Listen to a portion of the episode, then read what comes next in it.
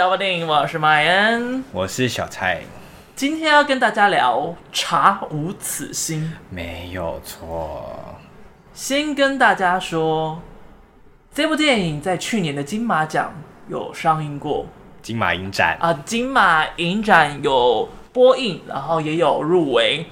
不过呢，现在在院线的版本跟金马的时候有点不一样。今天也会谈到两个版本的差别。不过跟大家说，我觉得《查无此心》是去年金马最大的一颗遗珠。哎呦，就是它明明就很好看，为什么入围的项目这么少？而且好多专业类奖项感觉也应该要入围。对啊，而且我觉得张钧甯跟阮经天，阮经天都演得很好。对，而且我记得好像很多人看过影展的版本，都会说应该要得什么类似什么整体演出奖之类的。没有这个奖项，抱歉。有的话、啊，好了，那查无此心在讲什么呢？好，甚至先准备好，因为现在有点有点脑雾啊。查无此心呢，在讲丈夫自杀身亡后一蹶不振的女警吴洁，她决定在跨年夜在河堤边寻死的时候呢，意外发现了一具无名女尸。那一心只想要逃离，啊，先打，一心只想要调离现场办案工作的他，因而被要求带领着新来的菜鸟刑警和。合作一起去办理这个案件，这样子。那吴杰在心不甘情不愿的情况下呢，接下来这起案件之后，发现这具女尸似乎跟女尸女尸，哎呀，到底要打多少？哎、欸，这段是我自己打，记录了耶。这大段都是我自己打。发现这具女尸似乎跟一个非法移工中介有所关联。然而，当他们离真相越来越近的时候呢，也让他们陷入了更大的危险之中。好的，是不是以为最后也要再 再打一下？紧张。我觉得你不能够先预设自己会讲错哦。这一次是有史以来错最多的一次。对。好了，那你自己喜欢这部片吗？我自己很推耶，哇，推推。我记得我在看金马影展的时候，没有到那么喜欢，嗯，所以我自己觉得看过金马版本的人，很该看院线版本。嗯嗯嗯，我自己觉得我自己看下来的感受。那先讲一下我自己看完这部片的一些感想。虽然说我有点不太喜欢它现实跟回忆交叉的片段，我觉得好多哦，就是有点像一直用重复的模式去回忆，然后唤起一些大家对于这个角色过去的记忆也好，或者他现在的情感是怎么来的也好，就是这个模式好像一直在这个电影里面一直循环。因为吴杰这个警官，她的丈夫的死法是在。车上驾驶舱，嗯，然后 驾驶舱 太空船嘛，驾驶座，驾驶座，直接用枪抵着下巴，然后开了一枪，所以车顶上面。还是有血迹，对，然后还有一个洞在那边是没有被补起来的，嗯，他们家就那台车，吴杰在开车工作，他的生活。都坐在那个位置上面，那些回忆是无时无刻一直在当，biang biang biang，对对对，无时无刻在提醒她，所以就很多时候只要吴姐一放空，那个她丈夫的回忆就会突然涌上来，嗯，所以其实有很大一部分这个操作就是要呈现那个她丈夫好像还在她旁边的那种空虚感，哦，然后也有种就是逃离不出这个回圈，对对对，但确实她使用的很频繁，嗯。好，再来就是这部电影，我自己觉得它台词的尬感算是在可接受范围，就是有时候会觉得像杰如先安静，但是有时候会觉得哦，好像就是还可以，就是忍一下就过了这样子。啊，对对对对对，那你觉得嘞？我自己也是很推，这应该是今年目前看到的国片当中最喜欢的一部。嗯，至于金马跟院线版的感受，稍待再提。但是我非常喜欢它叫“查无此心”这个名字。当然，一方面很明确，就是所有的尸体都少了一颗心脏。对。但同时，吴杰这个女警，她的心也不见了。她找不到。对，因为她的丈夫的死去，她的心也不见。而这个背后所牵扯到的移工问题，也是这个社会在对待这些移工们。把他们当成人在看的心也不见了。嗯，所以他其实这个查无此心的心是有很多层堆叠在一起，堆叠在这个案子上面。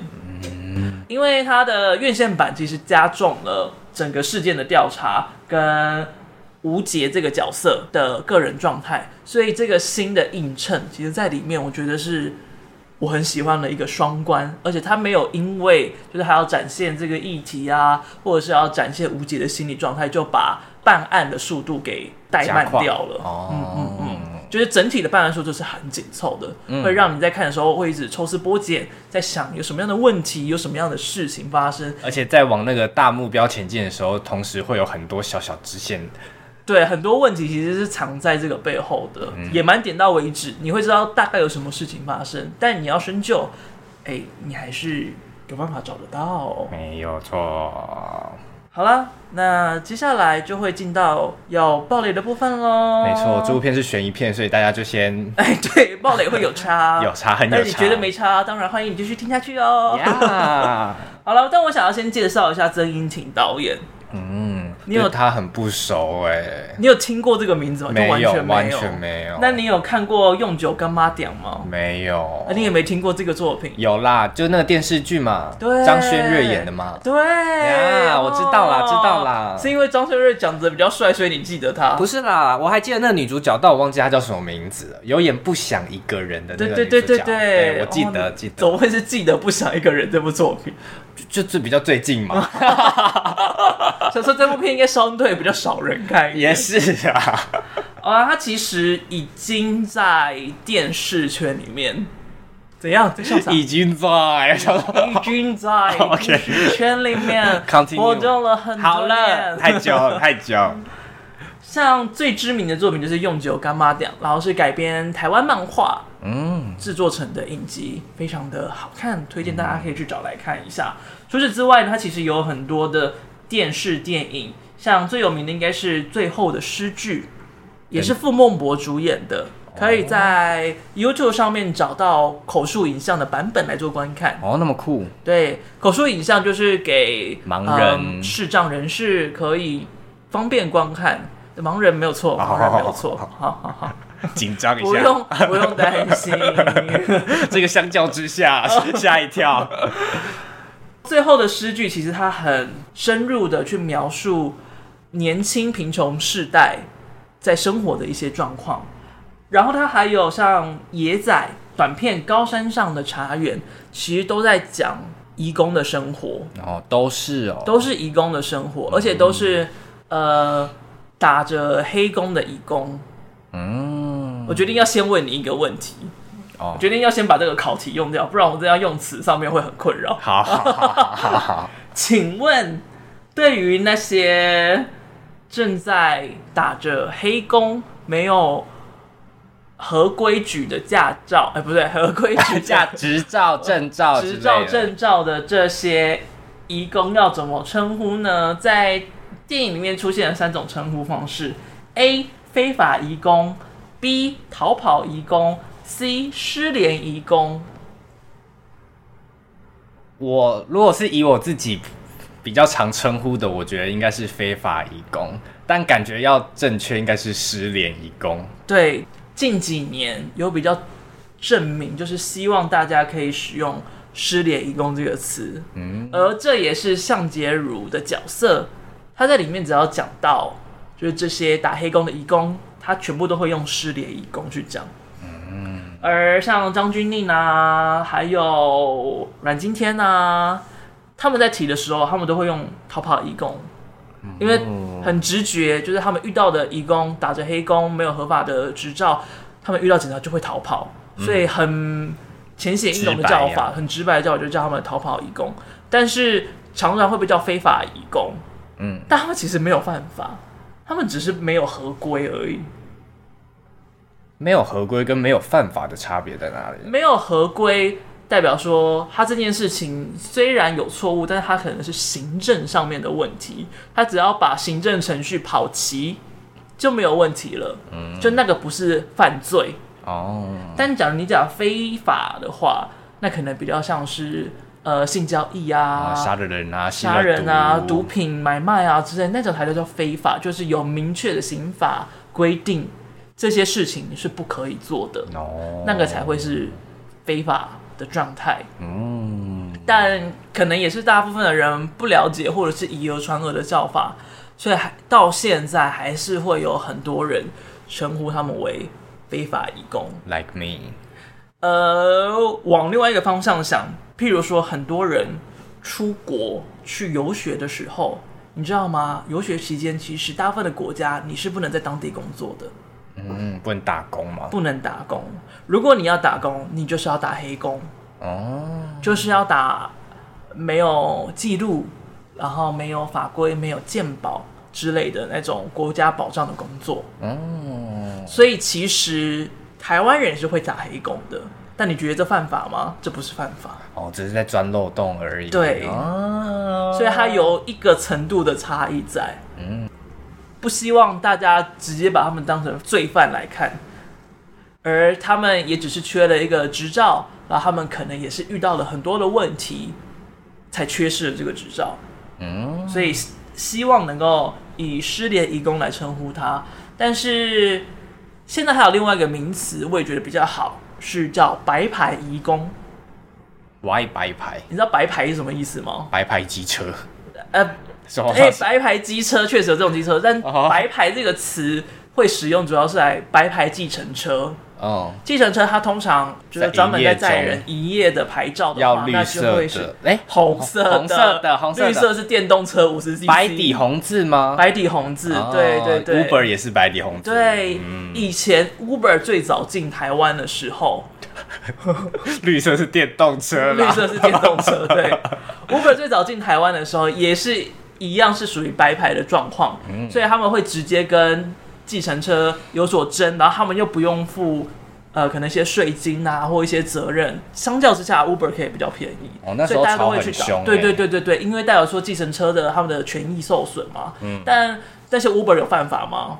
没有，没有，他们只是呃有钻到了一些漏洞，所以把那些漏洞补齐了，他们就可以合法的当 Uber 驾驶。哦。这些失联移工比较像这样的状态，他们只是在。漏洞或者是这个法网之外，嗯，哎、欸，法网是不太正确的名字。然后我，嗯，反正就是在这个规则之外，就是有一个洞口，他们掉在那边。哦，所以假如可能这个规则补齐了，他们的 license 补齐了，那就可以合法的工作。所以现在有另外一个称法，我也觉得比较好，是白牌移工。嗯，就是我现在提到的话，我都会用白牌移工。哦，讲的好像就是哦，我现在都是吃素的这种 感觉，很高尚。没有这个意思，只是觉得这个词形容的蛮好的，像什么直升机家长之类的。啊，什么 I'm a vegetarian 哦，你刚才质疑我的眼神有这种感觉。OK。我没有攻击素食者的意思，我很抱歉。越越描越黑了，只是有些很鸡掰的高尚者会说：“哦，我吃素，我很高档。”对对对，这个意味只是揶揄这件事情而已啊，没有别的意思。黑啦黑啦，哦，我好黑哦。倒回到刚才，就是提到了曾英庭导演，还有《高山上的茶园》，还有《野仔》这两部，也是探讨白牌义工的议题。嗯嗯嗯。所以其实很明确可以感受得到，就是曾英庭导演他在制作电影啊、写剧本啊、拍摄故事，其实对于社会角落以及一些人文关怀，其实都有很大的琢磨在上面。而他在策划这部电影的时候，最核心的想法就是，当一具尸体救了一个自杀的女警，那会是一个怎么样的故事？哇，好短的原因，好短的起头。啊就是、这个核心呢、啊，就是这个故事的核心。嗯，的确，后面也有再扣回来。对，而且其实这个开头，我觉得真的超级吸引人。嗯，你说最开始开头，哦、对，你可以看得到车上的张钧甯，嗯，他的状况非常的差，然后要准备。自杀，而且是跟随着她的死去的丈夫，也是要坐在驾驶座拿枪抵着下巴，biang 一枪，嗯，然后死在那里。然后就没想到遇到了有些人发现了一具尸体，所以他才去找那个尸体到底在哪里。而且他提着那个算是一开始是手电筒，手电筒，然后后面有点像是有点像在求救的那种的，对 SOS 的那个，有点像求荒岛求生会用的那个，对对对，有点像仙女棒的感觉。啊啊，太大只的仙女棒。就 用那个在看，我好喜欢那一集，而且我剧照也是最喜欢那一张，哦、就是那一个光就很真的很像，哦、因为那个是 SOS 在用的，求救在用的，哦、那个就很像就是唯一救下他的光源，而他的整个状态既笼罩在黑暗，而且面无表情，面如死稿，就他的状况极差，他唯一能够照亮他、照亮他生命的，就是那个 SOS 的。的棒子，词穷成这样，前面文词文藻优美成这样，然后后面棒子，而那个棒子就是为了那个女士而点，就是那一个很脆弱的维系他生命的支柱，就这件事情被显得很美，在那个镜头，而且就有点像是我的妈吉四个鬼一样，就是在自杀的前夕，他们都被很微小的事情给拯救、给唤醒了。对，所以就是这个点光那个开头就觉得哇，太美太好看了，呃，而且镜头本身就好美。对，尤其是特写镜头，借由那个张钧甯的衣服，因为他通常通常都穿黑色大衣，嗯，所以常常就是照他的半身啊、全身，就会有很大一块的黑色留白，就仿佛是他的内心的黑暗面积一样，所以就觉得那些镜头。再加上那个服装的搭配跟张钧甯的表情的演绎，我就觉得哇，一张一张都是海报感呢，而且是很让人引发忧郁症的海报 呀。但是会很沉浸在那份忧郁的感受里面。嗯嗯嗯嗯嗯。所以我就觉得他这个设定跟他这个核心都抓的非常非常的令我喜欢。嗯。然后接下来我们就来讨论一下。金马版跟院线版的两个差异吧。嗯，金马版呢，它总共有两个小时有零八分钟，而院线版只有一个小时有四十分钟，嗯，所以差不多少了二十分钟左右。哎，欸，对，嗯，嗯，上下算算数很好。好的，那你自己喜欢院线版还是金马版呢？我自己会比较喜欢院线版。都是的。嗯，如果要。真的挑点出来比较的话，可能比较少，但是在比较少就片长比较少，就是因为我有点失忆，因为其实事隔也很久，对，而且没有想到会有两个版本存在，所以就没有特别，就是你在玩那个大家来找茬的时候，你已经不记得原本的图上怎样，对你没有，就是没有个对照的感觉，嗯嗯，所以我喜欢院线版，就是感受上的，嗯嗯，所以我挑得出来，就是它的优点的话，我觉得是它。一开始的开头氛围感就有加重，对，加了很重，就是他利用一些风景嘛，就例如说枯枝啊，枯枝、老鸭、黄昏，老鸭是什么？有很多乌鸦在飞啊，哦，老，而且这是一个古诗，你知道吗？哦，真的吗？我想说老鸭是很老的那种啊。黄昏叫什么？我突然忘记了。枯藤老树黄昏啊，小桥流水人家。啊，老鸭在哪里？婚鸭，没有老鸭，对，我在 在专心听老鸭，只有没有东西。马致远的诗了，好的，请继续。就是这个电影的开头，我觉得就很明显让我感受到，哇，就是整个不一样了。嗯，虽然说他直接。又把这个景直接又切到了犯案现场，最后就有直接带到，就是他绑架了谁，然后轮轮椅上面就有一个人被困在那边，然后这边这样动，对对对对对对对。这样乱动，这样子，你 是不是觉得自己的动作很奇怪？对，而且我不知道该怎么解释我的动作。虽然说我有点没有那么喜欢他最后把镜头又带到犯案现场的那一个刹那，嗯嗯、但是我觉得前面那个主角很吸引人，而且镜头就就是一直很美，对，有维持那个美度这样子。其实我觉得，呃，金马版跟院线版最主要的差异在于院线它更 focus。在这个案件身上，嗯，你看，他其实在知道这个案件，然后他们去去验尸的时候，他们当下就知道这应该是连续犯罪。嗯，因为照那个手法的熟练程度，跟他特别挖走心脏跟戴着戒指的无名指，代表说他一定是有一个特殊在搜集的原因，而且加上他放血啊，跟那个尸体没有因为一氧化碳中毒，所以就是变色等等的象征来看，它是一个很熟练的操作手法。嗯，所以很前面你就可以知道哦。我们正在对付一个很变态的连续杀人魔。但你觉得这件事情是好还是坏？我觉得是好。哦，那个类型感就被强调的很明确。如果这部片要走的比较商业化，这件事是必须要很被明确的定掉，没错。嗯。而在金马版的时候，这件事就没有那么明确被定掉。你只知道我们在追查着一个尸体，但是你是到很后面才会有一个感觉说，哦。他应该是个连续杀人犯，嗯，就是你不确定之前跟这个到底有没有一些关联性在。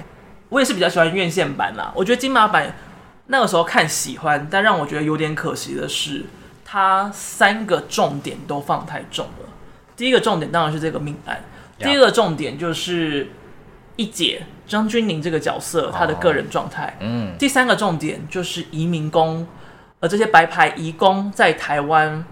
发生的一些问题，他们的处境之类的。对，像剪掉最多的一块呢，有一段是阮经天他在屠宰场里面跟那些义工们发生争执状态，哦，那些义工们觉得很可怕啊，想要跑走啊，就不想要继续待在这里。嗯，但他就大骂他们说：“那你们还能去哪？”啊，你就只能在这里工作啊？对，但在院线版，它好像就是有点像是一个画面感，然后用旁白的方式带过，变成了一个背景哦，变成一个过程，它好像在解释的过程。对对对，它等于就把这些移民工的状态放成一个背景。它当然也有提到一些移民工的问题，但是就没有那么直接的用阮经天他处理的一些方法跟他一些工作的状态来去显示。嗯，当然，如果在看议题的可看性上面，就会很可惜。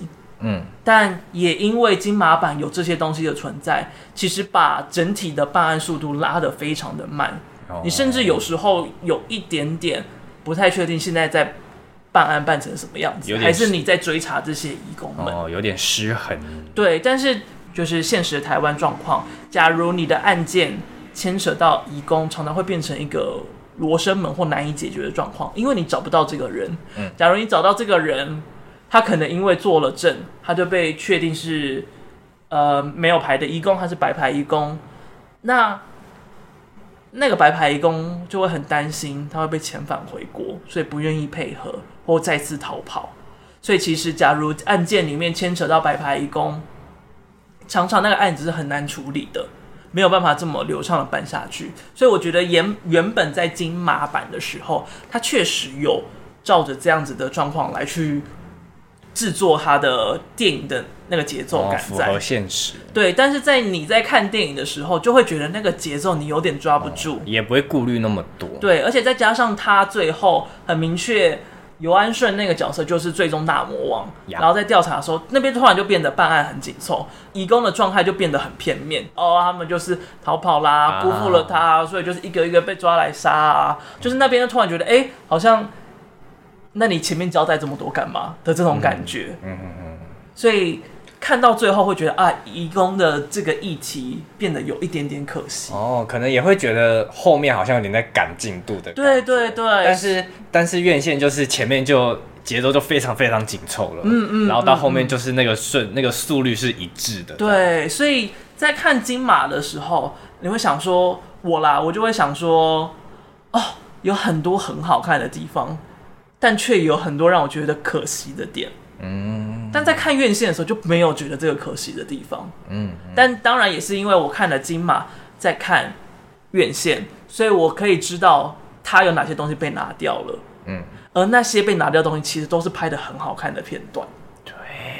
还有另外一个，就是大家觉得拿掉最可惜的是吕雪凤呐。对啊，他最后还给我挂特别演出，我想说他就是把它剪 掉。他在哪里？我想说那碗面就他煮的，哦，我都认得那碗面，吕雪凤还不出来。啊、那你要不要讲一下吕雪凤她在金马版是演出了什么呢？其实我有点忘记，但是我看完当下我就有直接跟我朋友说，就是反映这个东西被剪掉，然后我有跟他说，就是这个角色是她男友，就是未婚未婚夫的妈妈。已婚了哦，已婚已婚夫已婚了吧？哦，老公的妈妈，对对对，这样。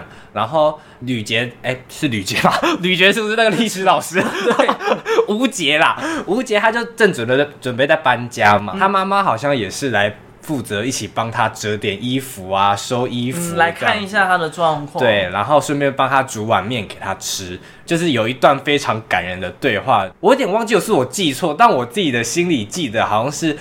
哦，我已经走出来了，希望你也赶快走出这段阴霾的感觉。嗯嗯嗯，嗯，嗯，我不知道是不是我记错，但是我记我印象中也是大概是这样，就是我已经决定要放下来了。嗯，那你也应该要赶快放下，我们都不该滞留在这里太久。这不是你的错，也不是我的错。哦，就觉得好感人。对，因为其实那一段真的很动人，而且加上那一段，其实让吴杰这个角色。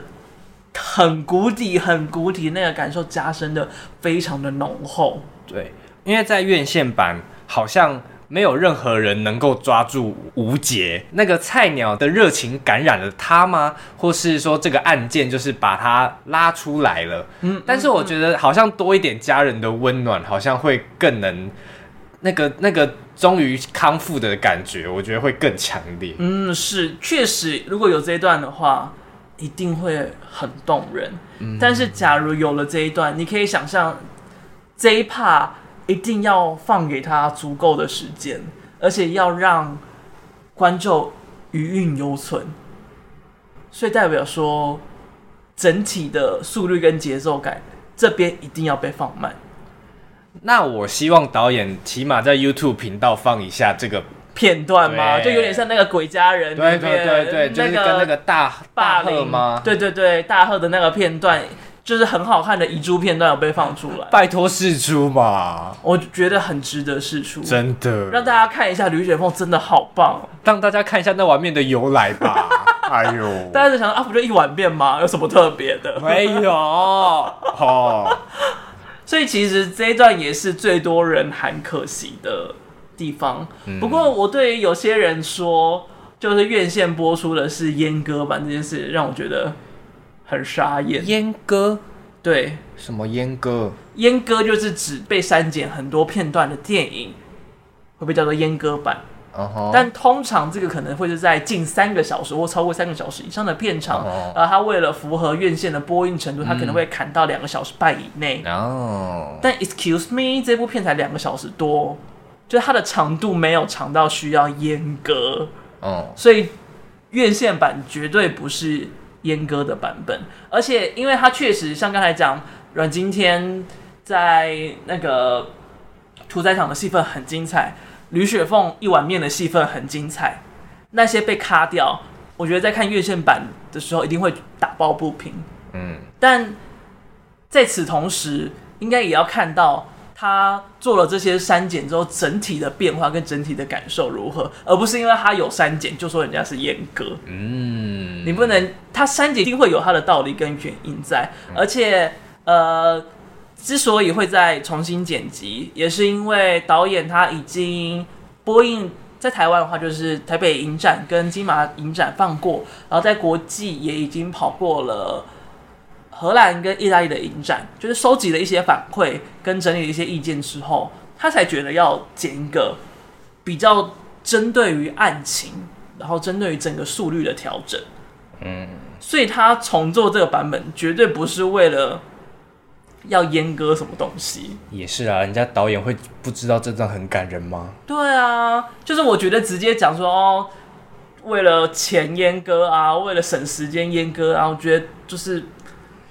你真的没有知道电影在怎么做？你还太浅，没有啦。而且就是他重新剪辑，他的音效那些其实是要重做的，对啊，所以你重新剪辑一定是比较花钱的。嗯，对，就是我只是想要强调这件事情，他，他不是被乱阉割，对，因为我觉得他被讲阉割实在是实在是太冤枉了一点。啊，可是阉割有什么坏处吗？阉割这个词就是不好的词啊，阉割不好，呃，阉割这个词就是不好的词，所以我觉得是不，就像你叫移工们是逃跑移工一样，我就觉得啊不，你叫移工们是非法移工一样，我就觉得这个词光这样用就很不 OK 哦，对，是大概这个意思啊。然后虽然在院线版里面，大部分关于移工的议题都被拿掉了，但它其实还有零零星星有很多的。用词啊，跟歧视状况是有被摆在里面，嗯，但不知道大家有没有感受到？对，因为我觉得偏隐晦，你有感受到里面有什么对于义工可能比较偏见啊，或比较呃歧视性的言辞在里面出现吗？可能是黄登辉那一段，uh huh. 就虽然说他是因为要演卧底，uh uh uh. 但我觉得正是因为有这样的刻板，这么刻板的人还依旧存在，uh. 所以才会有这样这么的成功。他的卧底，对，他就是因为在卧底，然后想要呃有点像试探阮经天到底有没有跟那个女尸曾经交往过，嗯嗯、uh，huh. 就是有点像在说哦泰国人都很脏啊，干嘛？干嘛要挑这种的之类的话？嗯、对，那贬贬低贬低移工们在台湾做的事。Yeah，that's right。所以就是阮经天就整个暴怒，开始暴打他。对，打很凶。嗯，黄灯会 QQ QQ 哎，说谢谢。除此之外的话，像刚才有讲的里面的称呼方式，因为只有上杰如他才真的用失联移工来称呼他们，别人都用。逃跑移工啊，跟非法移工，嗯，而另外一点，薛世林他在赶那个要找姐姐的妹妹，泰国来的妹妹，嗯，赶她上计程车的时候，他就说啊，你要赶快上车啊，就不然警察贝贝要来抓你。但问题是，警察贝贝为什么要抓他？哦，就是大家都想说，移工们就该怕警察。就好像老鼠怕猫那种感觉，嗯，就想说这这个食物链到底是怎么来的呢？就是为什么义工得要怕警察呢？嗯、呃，警察为什么要抓义工呢？就是这件事情是其实是一个很不合理的事，但大家其实都没有觉得这件事情不合理，甚至是拿来骗小孩、吓小孩的这样的感觉。嗯，所以这其实也是有一点点歧视跟一些些刻板印象存在在里面。嗯，然后还有。阮经天他家的阿妈也有一个义工吗？哦，那是阮经天他家的阿妈，我以为是薛世林他家的阿妈。啊，是薛世林他家吗？我其实有点不确定。哦，我有，我有一，我也有一点不确定。反正就是他们家的阿妈，就是某个阿妈。对，阮经天就问他说：“啊，阿妈的状况如何啊？”那个义工就有点偷抱怨的说：“哦，阿妈都不给我开灯了，我眼睛都要瞎掉了。”嗯。就是他虽然就是抱怨的，好像有人在开玩笑的感觉，但确实这是很多义工的处境，就是不开灯，就可能为了要节省什么事情，或者是为了节省什么样的钱，所以他们的权利就被牺牲掉哦。但是因为义工们有一个状况是，当他们因为呃可能譬如说看护义工被迁来这个家庭里面，那他这个合约。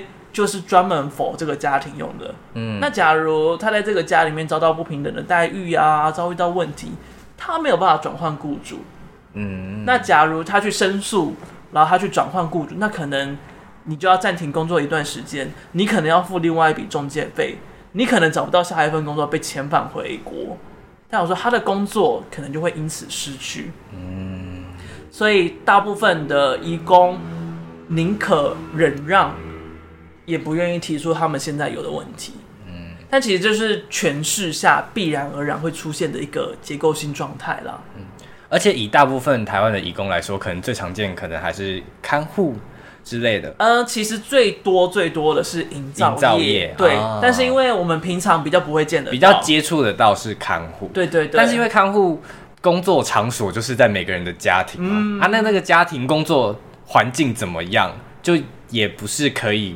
被保证，或是被对你很难看得到，或者是你很难举证，就是这个家庭有没有对你不好，因为代表说你可能讲你的话，嗯、然后那个家庭也觉得哎、欸，这个看护没做好怎么样？就是两边其实都有不满，是常常会发生的事情。就这些东西都很难被界定，也没有办法被界定啊。嗯嗯嗯，这个在共杀小，就是就是 很难被界定，也没有办法被界定。他这两句话不是同样意思吗？反正就是这些东西都很模糊啊，嗯就没有办法被保障。对，你也很难就是申诉跟找举证背后的问题了呀。他有很多蛛丝马迹，都透露着义工在台湾的生活，其实有一些没有被保障好，或者是比较为难的一些状态存在。嗯，就是我觉得放在里面，我觉得放的很好，但是不知道大家会不会感受到的东西。嗯，其实今天回家的路上，那就看到一个新闻，那个新闻是。几个越南移工在开车，但他们合规矩的在过十字路口的时候，被一个闯红灯的小货车撞，嗯，就一撞之后，反而开车被撞的移工没有违规的移工，他们驾车逃跑，哦，他们反而被说是肇事逃跑的人，但他们不是肇事。肇事的车是停在那里的那一台，嗯，他们是被肇事，但是因为他们是白牌义工，所以他们害怕被警察知道这个身份，所以他们选择逃跑。但是新闻就说他们肇事逃逸。哦，对，就是你为了省那个字，说变成好像他们是呃违规开车，然后是发生车祸主因的人，但没有，他们是被撞的人，但他们因为是白牌义工，他们没有。合法的执照就直接被说成是逃跑移工跟肇事逃逸，而且那个新闻最后就说，因为警察有去追查这件事情嘛，逃跑的白牌移工们也有被抓回警察局，最后他们的下场是被遣返回越南。嗯，啊，那个闯红灯的有被罚吗？完全新闻没有提到这件事。好，我想说，哎、欸。重点应该还是在于这场车祸吧？为什么这场车祸明明考好开车的人，反而是整场车祸里面最惨的人？可见台湾对于这件事情的意识就是还是没有很重视啊。对，我回来的路上，我有在 YouTube 上面打移工新闻，所有的新闻。都是可能什么移工出车祸啊，移工杀人啊，移工被杀啊，全部都是负面新闻。嗯、啊，除了这些负面新闻以外，就是呃，接下来会开放申请外劳的资格，增加这件事情。嗯，就要么就是实务性方面，要么就通通都是负面新闻。嗯，所以就光从新闻这件事情就可以看得到，主流媒体。对于移工都是以比较负面的心态来看，嗯，然后最让我生气的是，有一家媒体，我就不讲哪一家媒体，因为其实蛮容易会出现就是负面的评价啊。当你没有细细的去追查跟了解的话，确实会有这些刻板印象出现，嗯哼，所以我就不特别讲是哪一个媒体，他就直接好像是一个专题报道一样，他就说哦，台湾的移工啊，从就是一九九零年代。引进到现在，不但没有解决了劳力的缺口，反而造就了更多黑工问题，进行贩毒、性交易，被遣返回国又再次入境。他就直接把移工们讲的都是犯罪一样。嗯，然后它里面当然新闻的重点是想要讲很多聘请移工的家庭，其实他们没有获得很好的劳力解放，但这些移工逃跑了，他们当然是受害者，没错。但是移工方也有很多的受害跟委屈的状况，但他直接整个新闻就讲成好像移工都超坏，移工都超糟，从来都没有解决问题，没有帮到忙，就只有做一些坏事而已，就让我觉得这个新闻超级不 OK。嗯，而下面一堆留言都是那些逃跑的移工应该要判刑啊，那时候都是塔利班让那些人。就是开开心心的在台湾生活，那些那些又黑又脏的人，根本就是来台湾爽的。我就想说，哇，认真吗？哎呦，大家真的这么想吗？还有这家媒体就是这样子，啊，哎呦，也是被伤害过。哎呦，一直在重演。所以就是，其实有很多新闻媒体，有很多主流的视角，或者有一些吃瓜群众都还是保持着这样子的想法在。这一堆明明也没有很了解事情全貌，或是了解到细项，或是整个体系到底是怎么发生这件事情，然后就在那边自以为。对，呃，《查无此心》的上映，还有《九枪》跟前阵子的《八尺门的辩护人》，其实有这些作品的存在，其实我还蛮开心的。嗯，就是好像移工真的进入了主流观众的眼中。然后可以被大家给看见，他们是个人在台湾生活，而不只是不是一个纯粹的劳动机器人。但我想光想象还是觉得好艰难哦。但就是要一步一步来啊，就像资源回收这件事情，台湾也是花费了二三十年的时间，大家才有回收的念头。进来都分手，婚纱嘞，婚纱嘞，快来快来快来到垃圾，这样子。应该是还有下一句，也是这样被洗脑，然后洗脑成这样子。对，所以就是其实这是要潜移默化啦，嗯、然后再告诉一件很不错的消息，多不错！你有听过有一个文学奖叫做移民工文学奖吗？有。哇、哦，你真的有听过？你跟我讲的、啊。好美啊！之前你一直跟我讲啊。对，因为我有做这方面的报道，我去研究。移民工文学奖最早是灿烂时光主办，它是一个东南亚主题的书店。嗯。但今年交由了英雄旅程开始制作，而英雄旅程是什么呢？它是一个跟汉草有相关的企业。哦。所以由英雄旅程来负责这个比赛，也就代表这些移民工的作品，接下来是有呃这些得奖的移民工作品是有机会被影视化的。哦，而且交由到汉草的手中，汉草呢是一个非常非常会制作影视作品，对商业型的影视作品，嗯，所以你就可以想象到这些作品。假如之后被戏剧化，应该能能见度啊，或者是议题的掌握度，应该都会很精彩。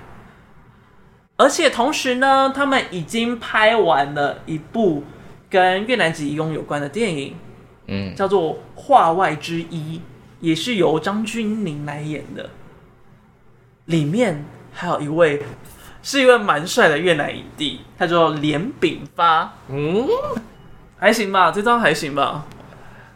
就是是好看的类型，好，嗯、好，好，所以就蛮帅的，嗯嗯，好的，最后大家可以期待一下，我们去访那个英雄旅程的时候，就他们的其中一个企划在跟我们介绍这位影帝的时候，是眼神散发着光，一直给我们看他的腹肌照。为什么会叫他影帝？就是他在越南奖项得过很多，对，有得过蛮多奖项哦，有、嗯、得过至少得过最佳男主角啦。哦，嗯，所以可以期待一下，应该是明年的时候上是一个一部影集。然后“画外之医”四个字呢，是画外之地的画外，然后“医”是医生的“医”。哦，我以为是衣服的“衣”，哎，医医生。然后其实，呃，张钧甯他们在接受采访的时候，也都会常常被问到，就是关于这件事情的看法，就是对于演出了这样的戏，然后了解了这样的故事之后，他们的对于义工的想法是如何。然后张钧甯当然很诚实的说，哦，其实他最主要还是在《画外之一》这部作品才有比较明确的接触到义工，因为他在《查无此心》的这个角色里面，他其实是不了解义工的。嗯，比较多接触的是实体的部分。对，然后他对于义工的了解，基本上就是跟阮经天那个角色接触，因为阮经天就是专门在呃帮黑工们找工作啊，还有换他们的假假证照。照嗯嗯嗯，嗯，所以他是在《画外之一》这部片才比较多的接触。不过《画外之一》还没有上映，也还在后置当中，所以他也没有办法透露太多。嗯，但他有分享阮经天有为这件事情。很生气，多气！他就说：“为什么会叫把他们都叫成犯人？因为你犯罪才能叫逃犯，当兵逃跑才能叫做逃兵。那外籍移工他们就是来台湾，那为什么他们会被叫做逃跑外劳？嗯，就他对于这个称呼放在他们身上觉得很不合理，而且他们逃跑其实背后是有很大的原因存在，他们只是想要换份工作。那为什么这样就要被叫做逃跑外劳，甚至被当成是非法的人员来对待？嗯，所以可以感觉到，就是阮经天可能。拍到最后，心里的感受有点像那个角色一样，充满着愤怒，哦、充满着冲动。对，然后，然后张钧甯就对他的膝盖开枪。其实我那边有点傻眼，然后说怎么会有人对他的膝盖开枪？对啊，好痛哦，太狠了吧，超痛的，超狠的耶！而且不会就是真的没有人理他，就失血过多，然后可能就怎么样截顶，就是最多可能会截肢之类的吗？呃，虽然我不确定，但是。就感觉他可以射个小腿之类的，小腿肚啊，哦、或者什么的，让他难以行走就好。射个大拇指，射在膝盖上面就 Oh my God，书柜敲鬼啊啦！哦，有一节，还有情急之下嘛，情急太生气了啦！哦，好啦，那接下来就来讨论另外一颗失去的心。温暖给我们什么劲儿啊？我们是很。温暖的节目，哎呦，我们好多标签，要自己帮自己挑多少的标签了？你是不是对于就是里面各种角色的失去其实蛮有感的？嗯，就是我自己是看到结局啦，结局张钧甯就是去把她跟她原先丈夫一起开的那台车拿去报废，报废了。然后她在报废之前，就是在车子里面就是抚摸着那个血迹，嗯嗯嗯，然后我就觉得啊。好好诗意的画面哦，嗯、就是就是那些伤口，它永远都会在，但它有一天一定会结痂，就是会复原这样，但那个伤疤会一直在。嗯，但我觉得就是要不断的回头看那个伤疤，就那个伤疤一定要有个意义。他可能会因为那个伤疤一直警惕自己哦，你要更懂得爱人，你要更懂得把握，你要更懂得珍惜，嗯嗯，就是好让那个伤疤不只是一个受伤，它不只是一个伤口。嗯，对我来说是这样啊，也要记得要更爱自己一点，就是很多事情也不完全会是自己的问题。嗯嗯嗯，因为其实在这部电影里面，它对应自己的伤口。嗯，比较多是有点像你这个伤口稍微结的痂，他又把它搓开，嗯，然后那个伤口就是继续在那边扩大，或者是继续开着洞在那里，like 你被虫咬的那个洞。啊，对，那这样子如果久了会发生什么事？会蜂窝性组织炎，然后你有可能会要截肢，伤口会越来越大，对，嗯，所以他就是其实一直停留在那个伤口被开放的那个状态。而其他人像那个陈为民，他的长官其实就有一点点想要转移他的注意力，嗯，让他的注意力放到别的地方。但是，这当然是一个你情急之下面对这个伤口，可能一时之间可以处理的方式，就是稍微拉一点距离开来。但这永远不会是长久之计，你不可能逃离这个伤口，因为它就在你的，它伤口就在你的心上。嗯，你忽视它，短暂的忽视可以，但是你没有办法永远不处理它。嗯，最终那个结局，他不止抚摸了那个车顶上的洞口，他甚至卸下了他的婚戒，嗯，让他留在车上。对，然后带走了那只狗狗，嗯，跟着他一起离开，然后那台车被报废，就是有种他终于愿意把那件事情归于过去，不再去戳弄他的结痂。嗯，然后甚至。带了一个新的生命，在他的接下来的旅程当中，嗯，而且那个生命，即使是寄托也好，即使是就是转移焦点也好，我觉得他至少能够继续的再往前走，嗯，更有力量的往前走。而且，其实我很喜欢张钧甯的呈这个角色的呈现，嗯，就是他在前面其实不管是在办案啊，或者是一些跟同事的处理态度。他是那个很冷酷的状况，但那个冷酷不是因为他冷血，不是因为他焦急的办案，有点像是他这个人就是已经没有血色了，所以他的那个冷酷是有点有气无力的状态之下。嗯，但是因为有向杰如这个角色的出现。他是一个有点粗枝大叶的菜鸟，Yeah. 然后有点精力过于旺盛，有点过于热情在其中，嗯、所以他甚至会因为为了对应他，或者是觉得他有点北七，有点好笑，然后有人被感染到，对，甚至是不小心嘴角就有点上扬了一下。嗯，尤其是他们在张君宁家，然后讨论那个办案的时候，他们两个不小心讲了同样的话，话。然后尚洁如就啪，我要报工伤。哎，真的打嘞！我的天，要有要有真实感。OK OK。然后张钧甯那讲就说：“打这么大力，许什么愿呢？啊，啊，有一种妈妈的感觉。”对，就是那一那一个当下，哇，他居然在开玩笑哎！嗯，然后就想说哇。他怎么会突然？他好像在真的在生活的那个感觉，或是有一种就是你到底想去什么院啊？打那么大力，最好是给我讲个好一点的理由。有点在半揶揄对菜鸟的感觉。哎，我以前也很爱做这件事。你说打头吗？就是讲同样的话就要打头许愿。啊，怎样有成真吗？但因为我们小时候、啊、没有就没有，蛋我没有，我甚至忘记 忘记有没有，我甚至忘记我许了什么。呃，因为那你的用意就不在许愿，就是在想要打人家头啊，对吧？我讲的有道理吧？你只想打头而已啊！啊，我只是想打人，对嘛？而且那个时候，我我记得我们国小时候的规则是。要打一百次，那个愿望才会成真。屁啦，有这种事情？我，我们那个时候就真的很认真在算这件事。是越往南会越传越多次 有可能台北只有一次，阿平通要一百。因为我在宜兰好像只有一次，可能越往南会越多，那个误传的状态会越来越严重。所以就是我觉得这个呈现很好，然后他最后走出来的那个状态也都是非常的温暖，让人看的其实。那个暖意是在电影结束后会继续留存着的。嗯，但我跟我朋友去看，我朋友是一个很直男的人，嗯、他就说他没有办法理解张钧甯，他比较能把自己放在阮经天身上。哦，我就说，哎呀，情感不一样啦。我说，我说你看不懂啦。我就跟他说，就是我自己自，我自己是觉得张钧甯就是像你刚刚讲的，他。表情已经没有任何的血色，但他其实内心有很多很澎湃的情绪。对啊，哦，到底为什么会没有入围金马女主角啊？啊，我真是看不懂哎！请问是怎么回事？其实我去年金马奖的那些得奖奖项，我有一半也是看不懂。哦，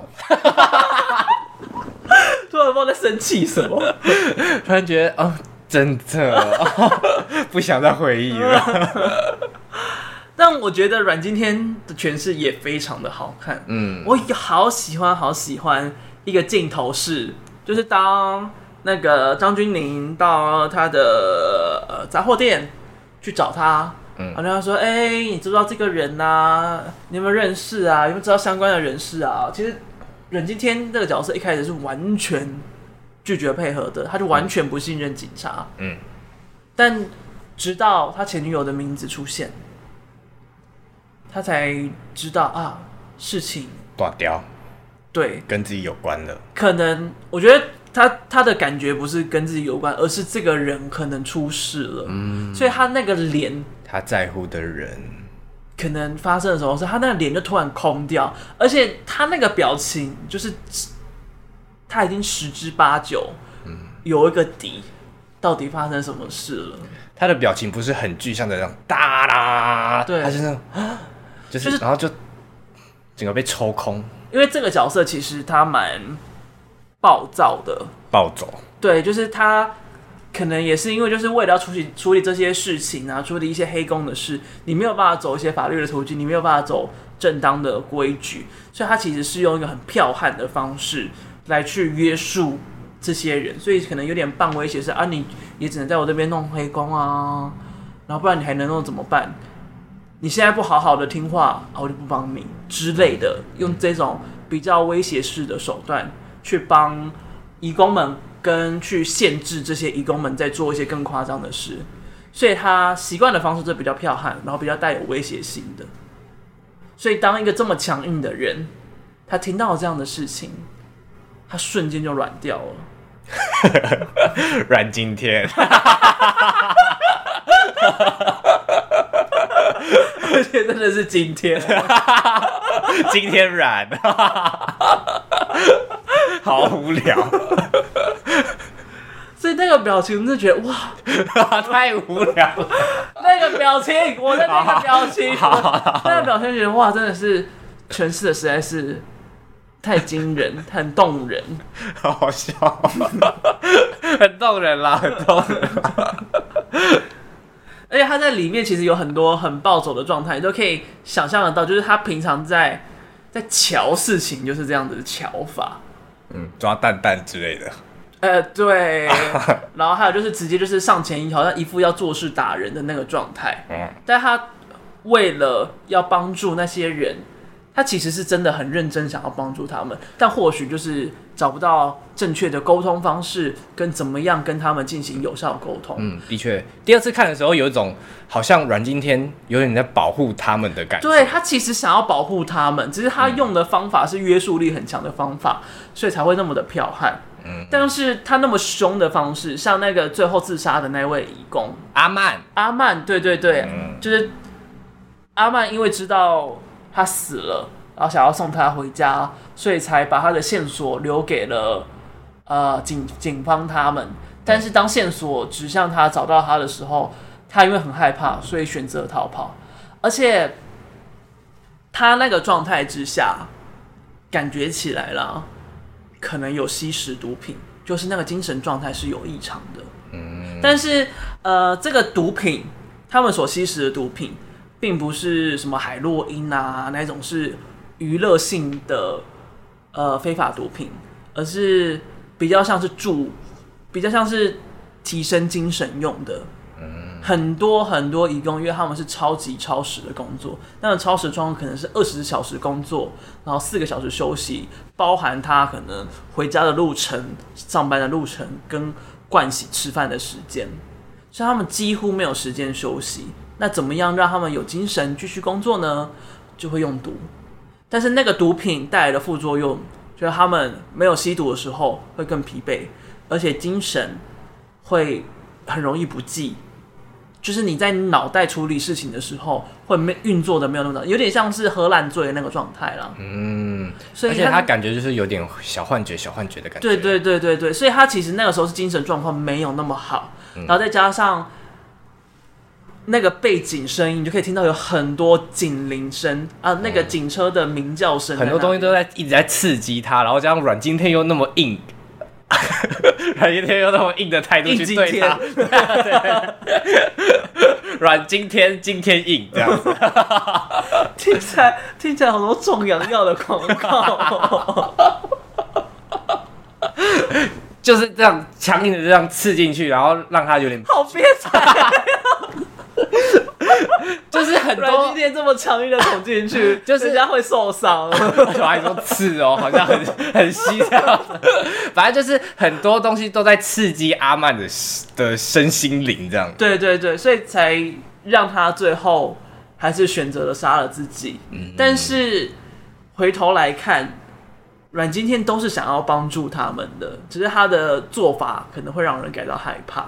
嗯，就是他这些他的行径。跟他背后构筑出这些行进东西，其实他都呈现的非常的精致跟细腻，而且今年也还有很多阮经天的作品会同时出现，哎、欸，看起来都是还蛮不错的。对，周楚除三害，周楚除三害还有一部在讲车顶上的九天玄女啊，好好好好，跟简嫚书玄女吗？九天玄女想的。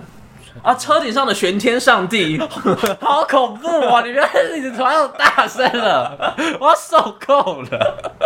有吗？刚才我突然很大声，我吓死了。